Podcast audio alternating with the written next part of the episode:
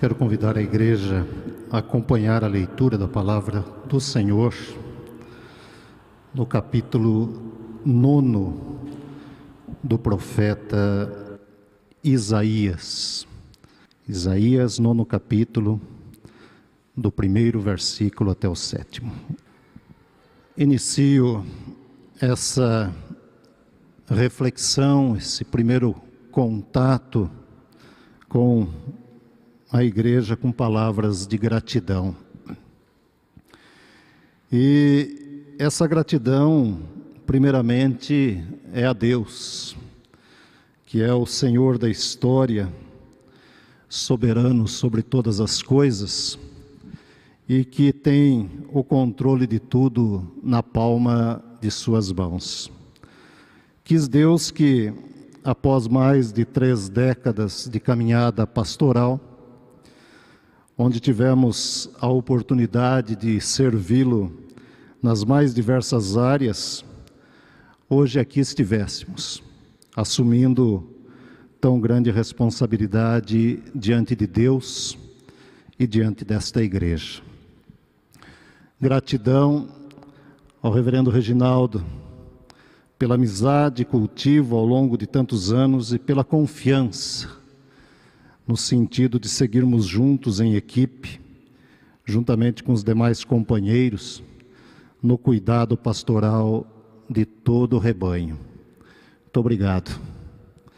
Gratidão ao conselho da igreja, que traz em seus ombros a responsabilidade regente desta comunidade de fé, que tem um legado histórico no presbiterianismo do nosso país.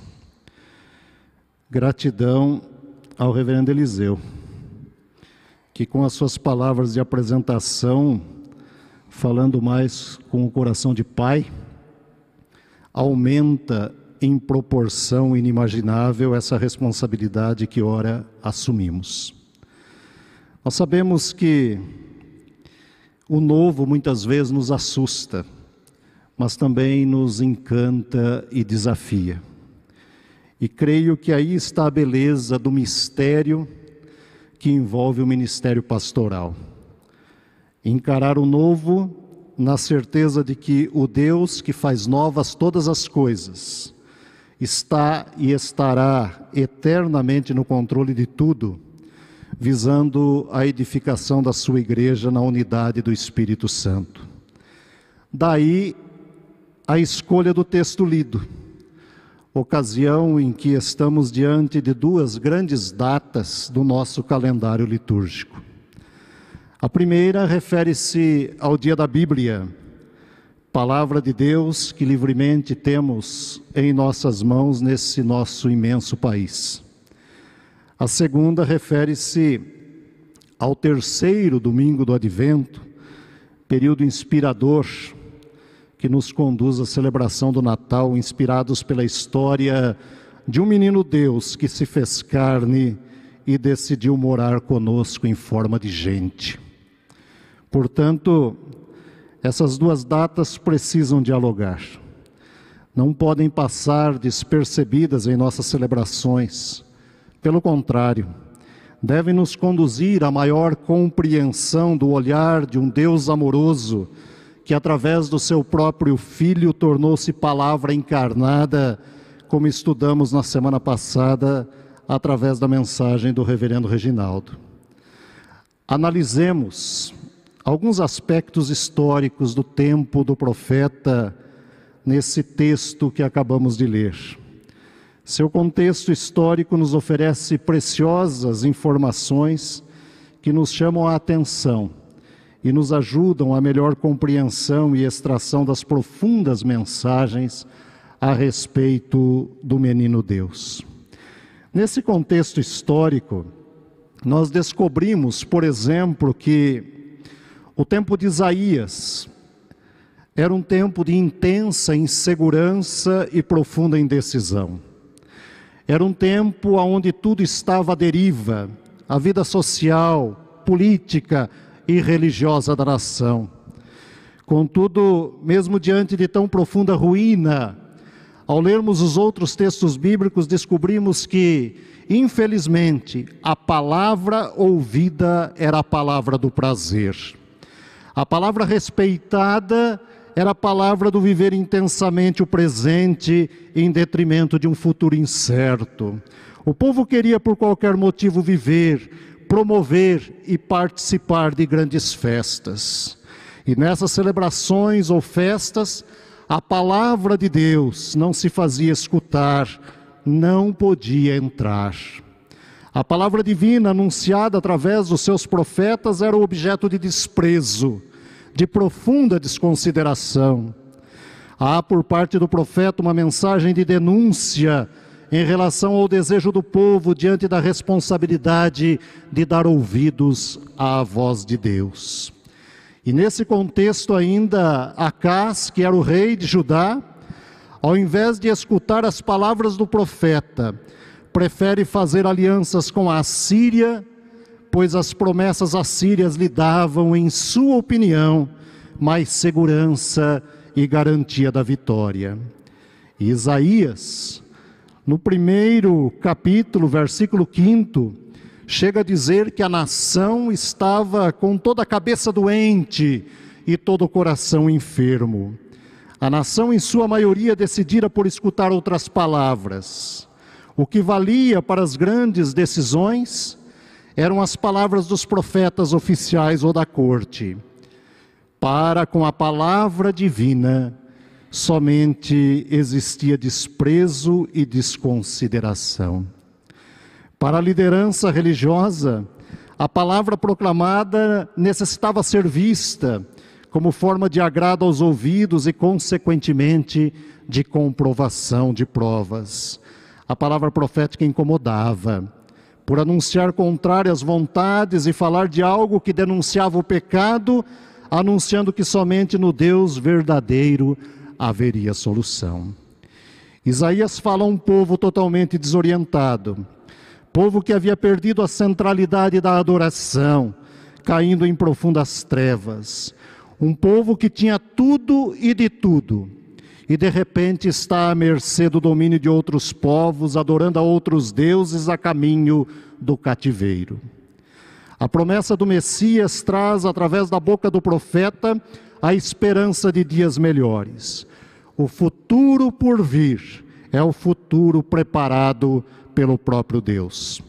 Diante dessas rápidas informações históricas, é possível extrair diversas e preciosas lições a partir do texto que lemos. Porém, na manhã de hoje, vejamos juntos apenas duas delas, analisando o texto na perspectiva do Cristo de Deus, a luz do mundo que nos traz a paz.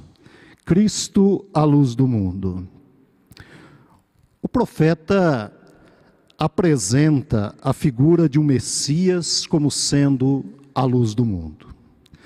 Na sua fala, os dias de escuridão não seriam eternos, pois as trevas seriam destruídas pelo poder da luz divina.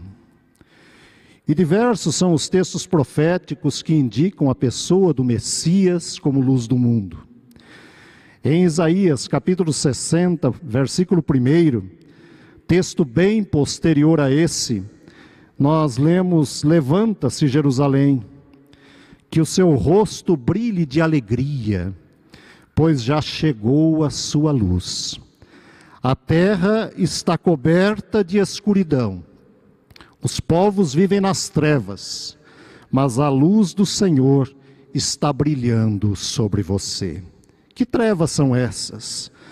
A resposta está no versículo 5 do texto central que lemos.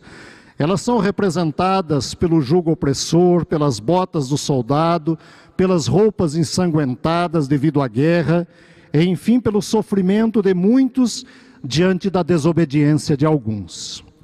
O profeta sabia o resultado em virtude de total desobediência à palavra divina, ao ponto de, no capítulo 8, versículo 22, afirmar que a terra estava tomada de angústia, de escuridão e sombras de ansiedade. O povo é ameaçado pelas densas trevas. Daí o grito profético de libertação proclamado no segundo versículo: O povo que andava em trevas viu grande luz, e aos que viviam na região da sombra da morte, resplandeceu-lhes a luz. A luz aqui é sinônimo de esperança, é sinal de que a escuridão da noite irá findar é possibilidade de um olhar para o futuro com a certeza de um amanhã melhor. Temos aqui a primeira e grande mensagem nesse terceiro domingo do advento, neste dia da Bíblia. Pela Sua palavra, Deus transforma as trevas em luz, pois Ele é a própria luz. Na escuridão estamos à deriva, na escuridão estamos expostos a todos os perigos pois a escuridão promove insegurança e a insegurança promove o medo. A escuridão nos conduz ao medo e o medo nos leva aos piores tipos de reações. Na linguagem profética, a escuridão é a linguagem da própria morte. Na escuridão e com medo, podemos nos paralisar e ficarmos expostos, ou podemos reagir com violência, dependendo da nossa personalidade pois escuridão dá a luz à aflição, e um coração aflito é um coração tomado por ondas de inquietação e medo. Quando Deus disse haja luz, ele pôs ordem ao caos, organizando a própria criação, pois a luz é sinal da existência da própria vida. A luz surgida é a luz da nova criação. Deus não deixará o seu povo na escuridão, sentindo o cheiro da morte. Na palavra profética, aprendemos que a luz de Cristo revela os entulhos e mazelas das nossas vidas, trazendo à tona nosso verdadeiro jeito de ser e viver na presença do Salvador. Ela ilumina o nosso interior, mostra a nossa vida por dentro, sonda nossos corações e mentes. A luz de Deus é reveladora.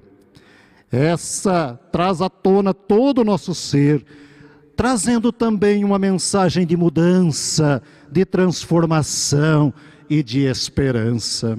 É luz que denuncia nossa fraqueza, mas que também ilumina o nosso caminho, para que fortalecidos andemos no caminho da verdade.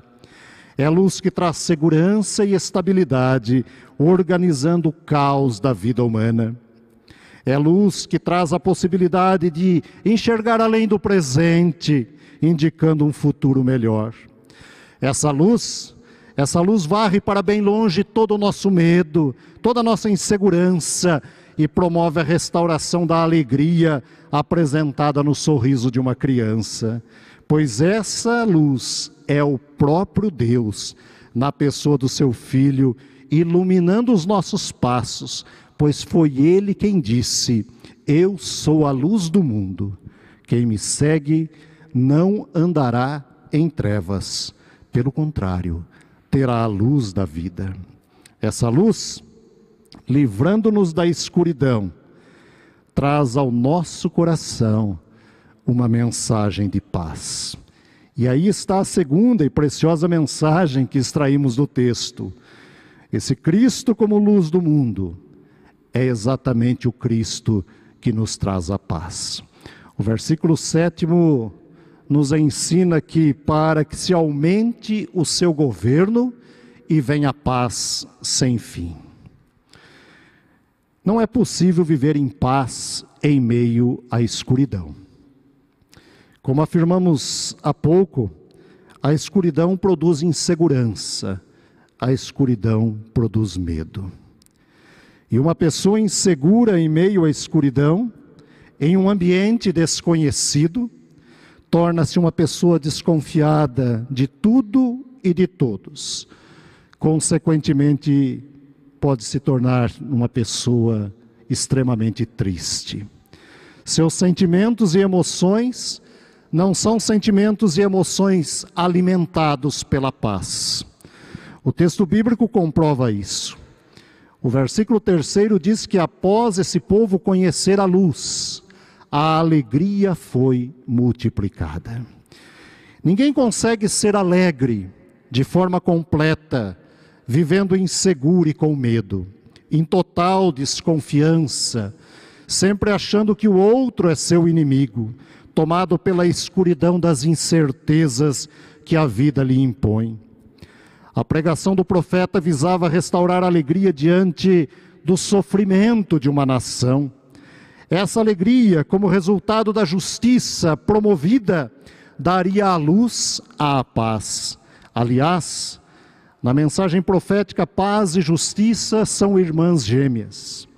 Não há paz sem justiça, como também somente havendo verdadeira justiça virá à luz o shalom divino.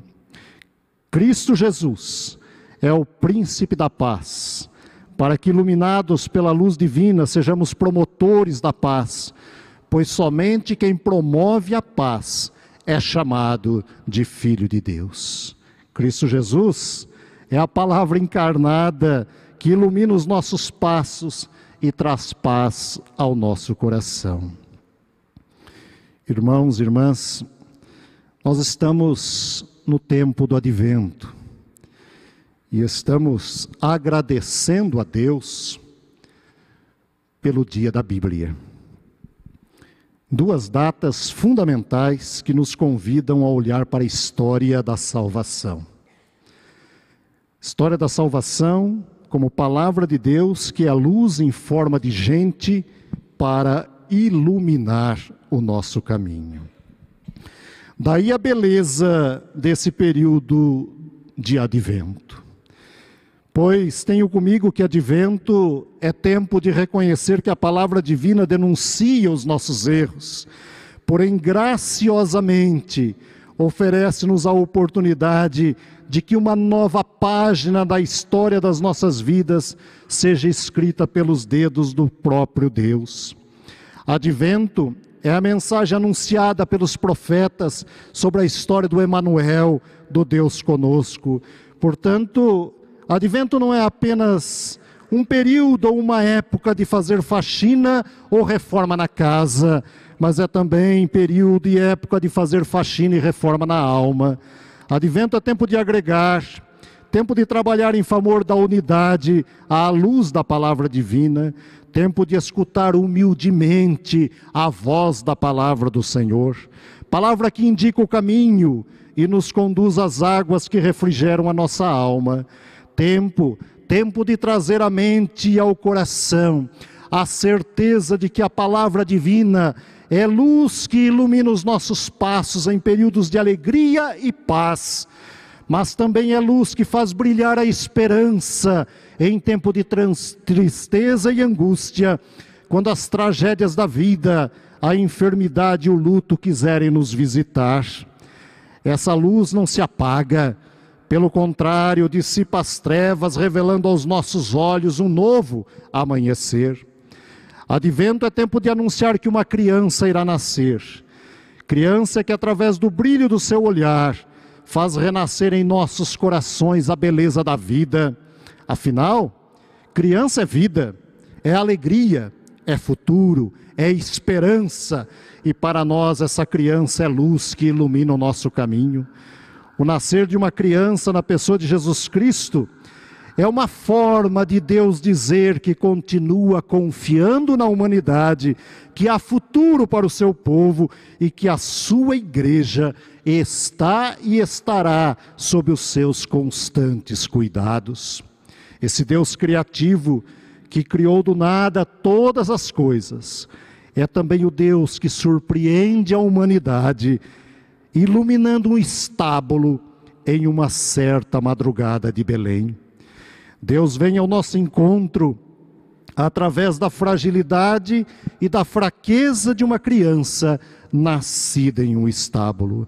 Diante de uma humanidade perdida na escuridão do pecado, no vale da sombra da morte, essa criança será a maravilhosa conselheira, iluminando todas as nossas decisões para os enfraquecidos frente às ameaças da vida, impostas pela vida, esta criança será como Deus forte, Pai da eternidade. Para o mundo que vive no tumulto da guerra, esta criança será como o príncipe da paz, que restaurará o direito e a justiça para que haja paz sem fim. Essa criança, chamada de Cristo, é a nossa luz, é Cristo Jesus, o nosso Senhor. Que Deus nos abençoe.